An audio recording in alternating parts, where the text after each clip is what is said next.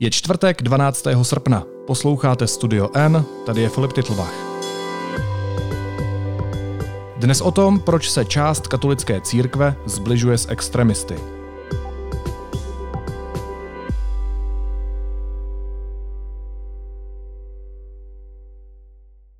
Hanna Lipovská a Josef Nerušil v posledních týdnech vyvolali velký rozruch v katolické církvi. Oba dva totiž svou kandidaturou za extremistické strany vytvořili spojení mezi kardinálem Dominikem Dukou a extremisty. Budu o tom mluvit s redaktorem deníku N Prokopem Vodrážkou. Prokope, vítej, ahoj. Ahoj Filipe. Tak eh, jakou konkrétní linkou spojuje radní České televize Hanna Lipovská církev s extremisty? Tak Hanna Lipovská kandiduje za volný blok Lubomíra Volného a ta linka tam byla vlastně poměrně jednoduchá, protože volný blok až do nedávna, kdy to teda změnil, tak vlastně plánoval jít do voleb eh, s dělnickou stranou sociální spravedlnosti. To je, to je strana, kterou vede Tomáš Vandas a je to strana, která vychází ze zakázané dělnické strany která prostě v minulosti byla i soudem jako zrušená, kde mimochodem ten soud tenkrát prohlásil, že tu stranu vedou militantní rasisté. Šéfem dělnické strany, stejně jako dělnické strany sociální spravedlnosti, byl pokaždé Tomáš Vandas. Takže ta, to spojení Hany Lipovské k těm extremistům vede takhle. A zároveň třeba říct, že Hanna Lipovská je vlastně jako nominantkou eh, České biskupské konference do té rady České televize. A, a tam je třeba říct, že ona ona ne, neprošla nějakým výběrovým řízením v církvi, ona prostě byla navržena, byla navržena na tom samotném jednání kardinálem Dukou, byla, kterém, kterému to vlastně jako nej, nejspíše, to, co jsem tak pochopil, doporučili lidé z jeho okolí. Ona se s ním nějakým způsobem zná, přátelí se nebo spolupracovala i s uh, panem Pidhou.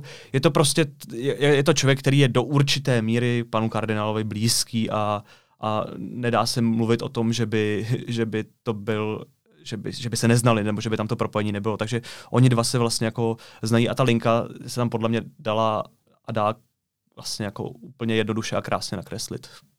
Když jsi zmiňoval monsignora Peďhu, to je ten člověk, který v katedrále svatého Víta říkal, že geové a lesby chtějí udělat koncentrační tábory pro heterosexuály. Že jo? To, to, je, to je ten člověk. Ano, ano, to je, to, je to on. To je, je to také, také vlastně blízký spolupracovník kardinála kardinála Duky. A je, je to jeden z těch zastánců toho, toho křídla, které, o kterém se budeme bavit a které vlastně tak trochu směřuje a, a, a nachází to, že vlastně část těch věcí, které je trápí, tady prostě jiné než strany, které inklunují k nějakému extrému, ne, ne, ne, ne, nereprezentují. Ještě k tomu druhému jménu, které jsem zmiňoval v úvodu, uh, to je pan Josef Nerušil. Jak je to u něj? Kdo to je a jakou linkou tedy spojuje on, církev a nějaký extrémnější proud politický. Hmm.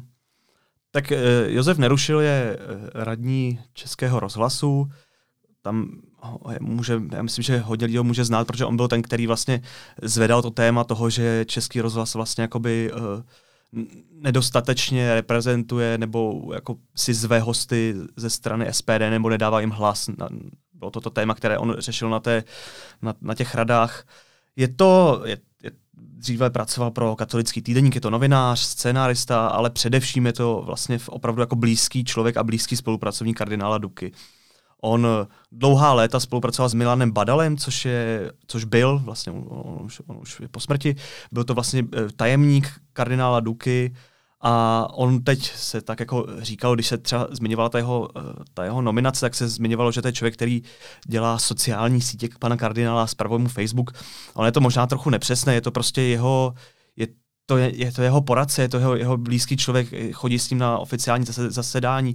Je to prostě člověk, který, který eh, intenzivně a velmi blízce spolupracuje s kardinálem Dukou. Dobře, a vyvolali tyhle zprávy o zapojení těchto lidí do toho extrémnějšího politického proudu uvnitř katolické církve nějakou kontroverzi? Protože, jak jsem si všiml, tak minimálně v té veřejné debatě ano. Určitě a tam je třeba říct, že už to nejsou jen taková ta, takový ty běžní podezřelí, jak se často říká, není to prostě Tomáš Halík, není to Tomáš Holub, nejsou to jenom ti zastánci toho liberálního křídla, ale vlastně se to přesouvá i dál. O, o, jako vyjádřila se vůči tomu celá Česká biskupská konference, která vydala, taková, která vydala takové prohlášení a vlastně upozorňuje, jako va, dalo by se číst tak, že varuje před, před tím, aby před tímhle spojováním. Oni, oni jako přímo nejmenovali, že by se to prostě týkalo Josefa Nerušila a Hany Lipovské, ale jako byla to reakce na tu jejich nominaci a, myslím, že to tak bylo i směřováno. A, a tam je vlastně důležité říct, že i, i bylo, bylo to jako výzva předsedy eh, České biskupské konference eh, arcibiskupa Graubnera Solomouce, který se opravdu nedá, nedá řadit mezi ty nějaké tady zastánce silného liberálního proudu, jako je, jak jsem zmiňoval, Tomáš Halík, Václav Malý nebo Tomáš Holub. On prostě on, on naopak konzervativ, konzervativnějšího střihu a, a myslím, že i v tom ohledu je třeba vnímat to, že to je věc, která tady prostě asi nemalé části uh, katolické církve vadí. Tady to, tady to spojování, zvlášť když je to prostě spojování přes uh, přes tu osobu toho kardinála, se kterým vlastně většina, většinová společnost si tu církev nebo katolickou církev pojí. A, a v tom si myslím, že vnímají ten problém a v tom vnímají ten, to nebezpečí možná i pro katolickou církev. No a jak se to stalo? Jak se stalo, že se lidé z okolí hlavy České katolické církve spojují s extremisty, s protiimigračními stranami, populistickými stranami na, na, na tom jednom břehu toho spektra? Já jsem se o tom s pár lidmi bavil, vlastně jsem se o tom bavil i, s Josefem Nerušilem, bavil jsem se i, i s dalšími třeba lidmi z okolí kardinála. Já si myslím, že to je tak, že jako vnímají to, že ty, ty věci, co je trápí, co oni řeší, co jsou pro ně ta politická témata, tak tady vlastně jako jiné strany nereprezentují. Uh, dlouhodobě se, že je tam spojení pochopitelné KDU, ČSL a katolická církev, je to prostě v názvu té strany a takhle. A podle mě vnímají to, že ta strana prostě už, už jako ne, ne, ne, netáhne to přes to, přes ty i, i tradiční jako témata, jako je rodina a konec potratů a, a tak dále. A, a vlastně se to posouvá k tomu, že tohle jsou věci, které, které tady opravdu ve finále z, mají zastoupení u SPD volného bloku. Jsou to prostě tlačení na migraci. Jsou to, jsou to vě, věci, které, když, když, když Monsignor Pidha měl to své kázání, tak když si přebereš to, kdo ti bude, kdo ti bude tady, ty, tady ty postoje, které, které on tam vlastně třeba formuloval, kdo ti tady z těch politiků vlastně jako bude hájit, bude za ně bojovat a bude, nebo aspoň se to bude tvrdit, tak se možná posouváme opravdu do toho politického extrému nebo k, ke stranám, které už jsou, jsou mimo ten hlavní proud a, a spojují se s extrémisty. Um, tak je potřeba říct, že tohle není jenom český problém. Ona katolická církev je silně polarizovaná globálně po celém světě, nejenom u nás. Zajímalo by mě, o jaké hodnoty se v tomhle prostředí vede spor. Já myslím, že ten, ten spor je samozřejmě jako široký a povede, těch věcí je tam určitě hodně, ale když se to zjednoduší, i vlastně, jak jsem se bavil uh, s odborníky, třeba s Petrem Kartochvílem, což je politolog a teolog z Ústavu mezinárodních vztahů, tak vlastně jako říkali, že na jednu stranu to máme ty témata, která řeší třeba papež František, ať už je to solidarita, pomoc chudým a potřebným, vlastně taková ta jako taková ta pomoc od spoda, ta, ta, ta vlastně ta pom, pomoc, co je potřeba dát každému a, a, a tak dále. A na druhou stranu máme tady to, že by ta katolická církev podle těch dalších měla spíše reprezentovat uh, tu vlast, tu, tu rodinu, to, toho, to zastoupení muže a ženy, to, to, to jakoby uh, bránění těch uh, tradičních svazků a hodnot. A, a když to takhle zjednodušíme, tak na tom by se to dalo říct, že to jsou ty hodnoty, o které se vede spor a o tom, co by měla a co by měla ta katolická církev prezentovat, jak by, jak by, jak by měla vstupovat třeba i do toho veřejného prostoru a co by pro ně mělo být důležité. V Česku si to můžeme převést třeba právě na ty na ty témata. Na jednu stranu zde máme prostě řešení, řešení interrupcí, řešení rodiny, svazky pro všechny, na druhou stranu tady můžeme řešit uh, exekuce, můžeme, můžeme zde řešit, uh, nevím, konecké ústavy, vy, vy, vyrůstání uh, vlastně dětí a nějaké jejich zapojení, zapojení do společnosti, adopce obecně. Je to prostě o tom, co by, co by měla tady ta katolická církev prezentovat. A myslím, že třeba právě, když se to zjednoduší na těch exekucích, pomoc potřebným, pomoc chudým, to je věc, kde by mohla, na druhou stranu zde máme opravdu třeba i ten boj o tu, o tu rodinu a zachování rodiny jako svazku muže a ženy. Hmm, hmm. Um, ty jsi říkal, že na jedné straně stojí témata jako solidarita nebo uh, pomoc potřebným, pomoc druhým, taková ta uh, křesťanská pomoc ze spoda, což jsou témata, která akcentuje nebo reflektuje papež František. Na druhé straně stojí taková ta témata jako vlast, uh, rodina, uh, Bůh, je to takový ten konzervativnější pohled. Uh, zajímalo by mě, kdo stojí na té druhé straně. Z jakých kruhů jsou ti lidé, kteří akcentují tahle témata? Protože já bych byl nerad, aby se to zjednodušovalo nebo generalizovalo, protože ten obrázek asi nebude úplně černobílý. Člověk si představí nějaké klerofašisty, zřejmě asi tam taky budou lidé tady z toho kruhu, ale uh, ty už si zmiňoval, že třeba podobná témata akcentují i lidovci. Strana, která je zastoupená ve sněmovně a která rozhodně není extrémní. Tak uh, z jakých různých kruhů se akcentují lidé, kteří přistupují k tomu druhému uh, proudu, který je vlastně trochu odlišný od toho, který akcentuje papež František? Tak je to prostě, je, je to nějaká ta, zjednodušeně, na te, jsou to prostě konzervativnější lidé a, a myslím, že to spektrum může být velmi široké, může to být, to být opravdu prostě lidé, kteří, kteří třeba i pod nějakým tím jako nátlakem té nové doby se objevují v situacích, kdy mají pocit, že, že, že tomu světu prostě nerozumí a, a, a když jsou spochybňovány věci, kterým, které třeba celý život, celý život berou, berou jako za nějakou jistotu, tak tak vlastně se mohou sklouzávat k těm extrémům, když mají pocit, že už to nikdo nechrání. A, a že to je debata, která se vždy vede, když se řeší třeba ty třeba Prague Pride nebo jiné témata, že vlastně to část lidí tlačí do extrému. Opravdu třeba taková nějaká malinkatá část být může. A, a zároveň to jsou prostě lidé, kteří, kteří já bych to možná řekl tak, že jsou to lidé, kteří se možná trochu bojí, možná mu nerozumí, tomu současnému světu a hledají tu pomoc v té, v té jistotě, v tom, v tom konzervativním smýšlení, v tom zachování téhle situace tak, jak je. A to, to bych, tak bych možná jako formuloval ty, ty obyčejné lidi. Prokope, funguje to i naopak. Čerpají české politické strany nějaké argumenty nebo slovník z toho konzervativního náboženského prostředí? Nebo je to jenom jednosměrná záležitost? Já si myslím, že, že určitě tam máme, tam máme tam ten představu toho silného vůdce. Podívej se na obě ty strany, o kterých se bavíme. Máme na jednu stranu uh, Tomia Okamuru, který poka- před každými volbami se začne fotit v posilovně, který, který prostě buduje tu image toho, toho silného chlapa, který prostě má kolem sebe ty ženy a, a, a jako ukazuje tu svoji mužnost.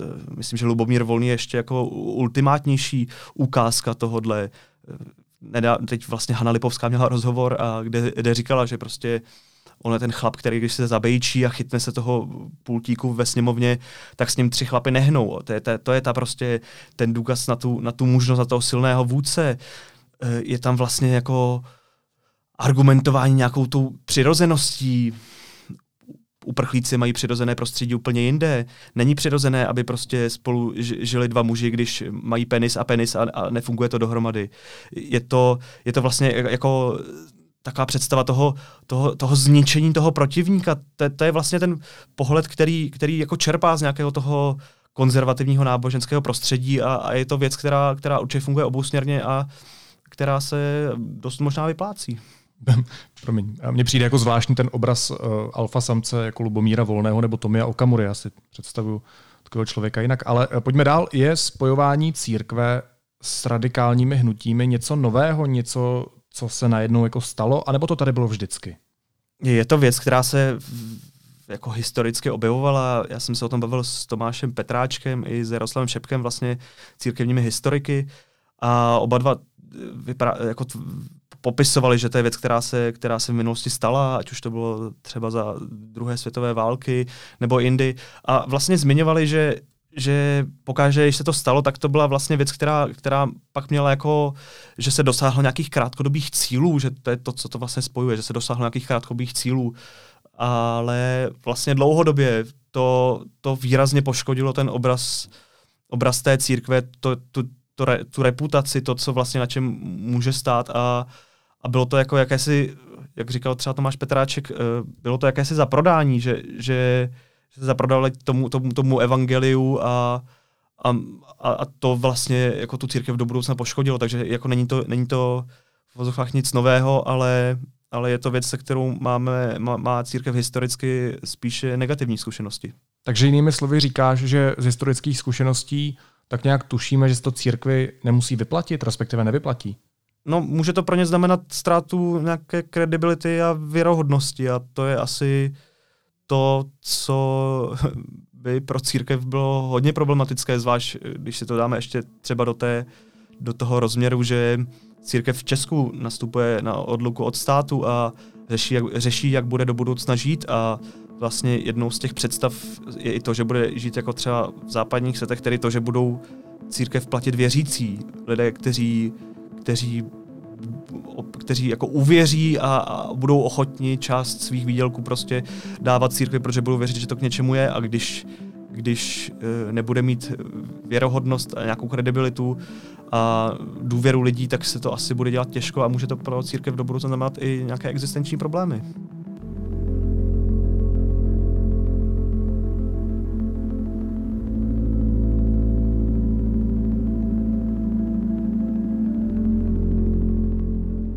Stojí tenhle přístup proti základním křesťanským hodnotám? Ptal ses na tohle těch historiků?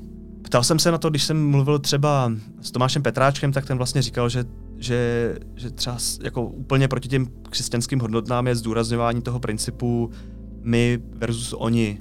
Je to jako nějaké rozdělování společnosti a, a to třeba vnímá jako, jako problematické, stejně jako zmiňoval prostě přístup uh, třeba snahu i vystoupit eh, z Evropské unie, která by vlastně reálně mohla ty, ty, ty lidi poškodit. Na druhou stranu věřím, že kdybych se na, tohle, na tuhle otázku zeptal uh, Dominika Duky nebo Petra Pidhy, tak by, tak by tak by si říkali, že to tak sam rozhodně není a že to neodporuje základním křesťanským hodnotám, že to je v pořádku, takže do určité míry se dá říct, že to je o úhlu pohledu. No a zase, zajímá mě, jak to funguje v praxi z té druhé strany. Hájí Politické strany a politická hnutí, jako je SPD, jako je Trikolora nebo Volný blok, hájí ve skutečnosti zájmy katolické církve? Tam je asi dobré si říct vlastně, co je zájem katolické církve. E, a můžeme si dát jeden příklad, což samozřejmě v zájmu katolické církve byly třeba, e, když se řešilo církev, zdanění církevních restitucí, tam SPD hlasovala pro zdanění církevních restitucí, takže proti katolické církvi v podstatě. Takže tady by se dalo říct jednoznačně, že, že to v tomto případě nehájili zájmy katolické církve. Na druhou stranu, eh, s čím si třeba ty spojíš eh, jako s čím si spojíš katolickou církev, kterými tématy vstupuje ona do, do nějaké veřejné debaty?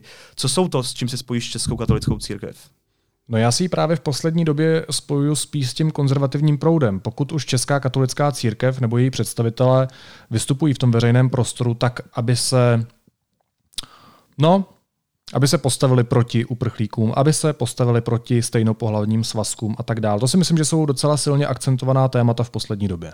A, a, a tak vidíš, tak, tak z, toho to, z toho to vlastně vychází. V tomhle ohledu můžeš říct, že to může pomoct, protože Česká katolická církev se opravdu do určité míry prezentuje těmito tématy, řeší, řeší prostě uprchlickou krizi, řeší, eh, jak, jak, jak to tenkrát bylo, homosexuální koncentráky, prostě řeší tady obří, obří gay spiknutí, řeší tyto věci a, a v tomto ohledu jako kdy, když tohle to přijmeme jako témata České katolické církve, tak tak to samozřejmě pomoc může. No. Na druhou stranu je to otázka, jestli, jestli, jestli do jaké míry to opravdu reprezentuje eh, celek a do jaké míry se to třeba změní do budoucna. Myslím, že mnoho lidí vnímá katolickou církev právě přes postavu kardinála nebo pražského arcibiskupa a, a ten bude v dohledné době končit a třeba zde nastane zase nějaká proměna. Je to prostě věc, která je, je, se velmi přelévá, ale jako v tom ohledu bych vnímal to, že není zase tak překvapivé, že, že, že prostě tady lidé z okolí kardinála se ve finále k těmto stranám přilnou, když to jsou témata, která třeba jeho očividně pálí, která považuje za problematická a která sám vlastně veřejně a mediálně akcentuje. Takže si myslím, že se pak úplně nemůžeme divit a je to věc, o které se ostatně tak jako otevřeně mluvilo, že, že, že kardinál vlastně jako trochu, trochu jako přilnavá k těmto myšlenkám a stranám a teď se vlastně jenom před volbama ukázalo, že to dělá poměrně přes své okolí poměrně otevřeně. Když se Prokope vrátím ještě k osobám Hany Lipovské a Josefa Nerušila, tak eh, mě by zajímalo, jestli, nebo jak se k ním vedení České katolické církve postavilo. Eh, v současné době je podporuje, nebo se od toho distancovalo, nebo zase záleží, koho se ptáme? Je to, Česká, Česká biskupská konference vlastně vydala takové prohlášení, kde, které alespoň já čtu a myslím, že mnoho lidí ho četlo jako, jako vlastně veřejný distanc od, od těch dvou. Eh, zároveň je dobré si přečíst, teď nedávno vlastně vyšel rozhovor v konzervativních novinách eh, s kardinálem Dukou, kde, kde on, to, on to vlastně vnímá trochu jinak a, a, a já bych to řekl takhle. Já si myslím, že, že Česká biskupská konference jako celek se od nich distancovala, ale zároveň to vnímám tak, že kardinál Duka eh, s tím do určité míry souhlasí, ať už z, toho, z těch debat, co jsem vedl s lidmi z jeho okolí, a nebo možná i z toho, z těch jeho vyjádření. Já si myslím, že to je tak, že u Josefa Nerušila vlastně jako věří, že uspěje, věří, že se do té sněmovny dostane a že bude moci pro katolickou církev něco dělat a u Hany Lipovské si spíš říkám, že, uh, že asi sám kroutí hlavou, proč by někdo šel do volného bloku, jeho šance na úspěch jsou uh, mizivé, bych se nebál říct. A proč, proč si vlastně takhle jako v vozovkách zbytečně kazit nějakou reputaci nebo renomé, když z toho stejně ani nemůže ve finále nebo šance na získání mandátu je téměř nulová.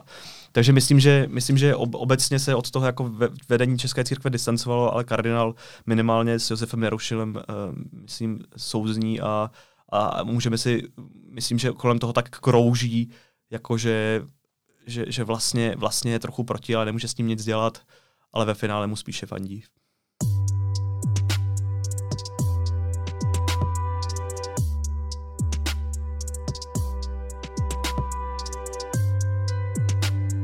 Ještě by mě zajímala jedna věc. Eh, na závěr máme nějaké zhruba dva měsíce do voleb. Eh, může se stát podpora České katolické církve nějakým výrazným motivem těch letošních sněmovních voleb?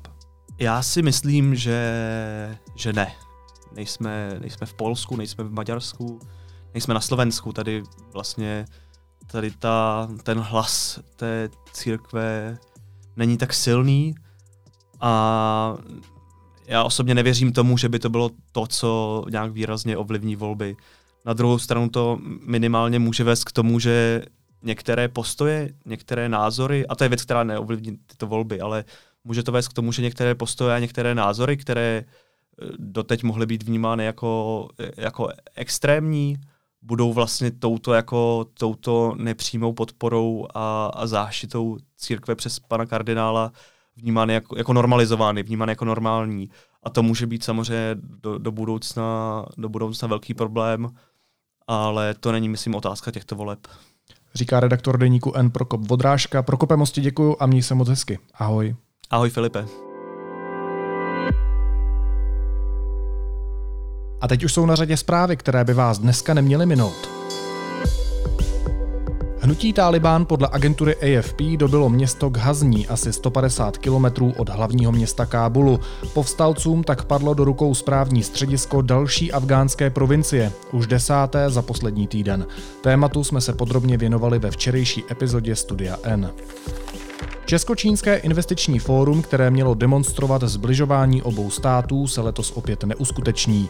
Akce, kterou hostil Pražský hrad a podporoval ji prezident Miloš Zeman, se podle organizátorů nekoná kvůli pandemii. Polský sejm hlasy vládní koalice v závěrečném čtení přijal kontroverzní mediální zákon, který má podle svých odpůrců umlčet televizi TVN. Tu vlastní americká společnost Discovery a je kritická vůči vládě. Zákon nyní zamíří do Senátu, kde má těsnou většinu opozice. Data agentury Median ukazují možný nový problém pro opoziční koalice. O klíčové hlasy by je mohlo připravit to, že mladí lidé začínají mírně ztrácet zájem o sněmovní volby. Dlouhodobá data přitom ukazují, že se budoucí vítězové voleb neobejdou zejména bez starších ročníků. A do politické reklamy na Facebooku teče v předvolebním období stále více peněz. Největší zadavatelé až na výjimky míří na mužské publikum. Opoziční koalice chtějí začít víc cílit i na ženy.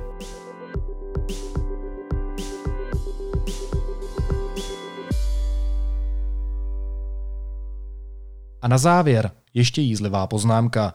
Tomio Okamura bez svolení použil ve své kampani fotku brněnského pěveckého spolku Ujezdská rozmarína. Na Facebooku zveřejnil koláž, ve které se ženy v lidových oděvech s hráběmi objevily po boku s uprchlíky. Šéf SPD fotku doplnil komentářem Naše tradice versus multikulty. Moje volba je jasná. Jaká je ta vaše? Ženy z újezdské rozmaríny mu odpověděly. Jejich volba je jasná. Chtějí, aby fotku stáhl a omluvil se, protože nechtějí být spojovány s jeho kampaní. A protože je Tomio Okamura znalcem českých tradic, jistě ví, co ho teď od újezdských rozmarín čeká.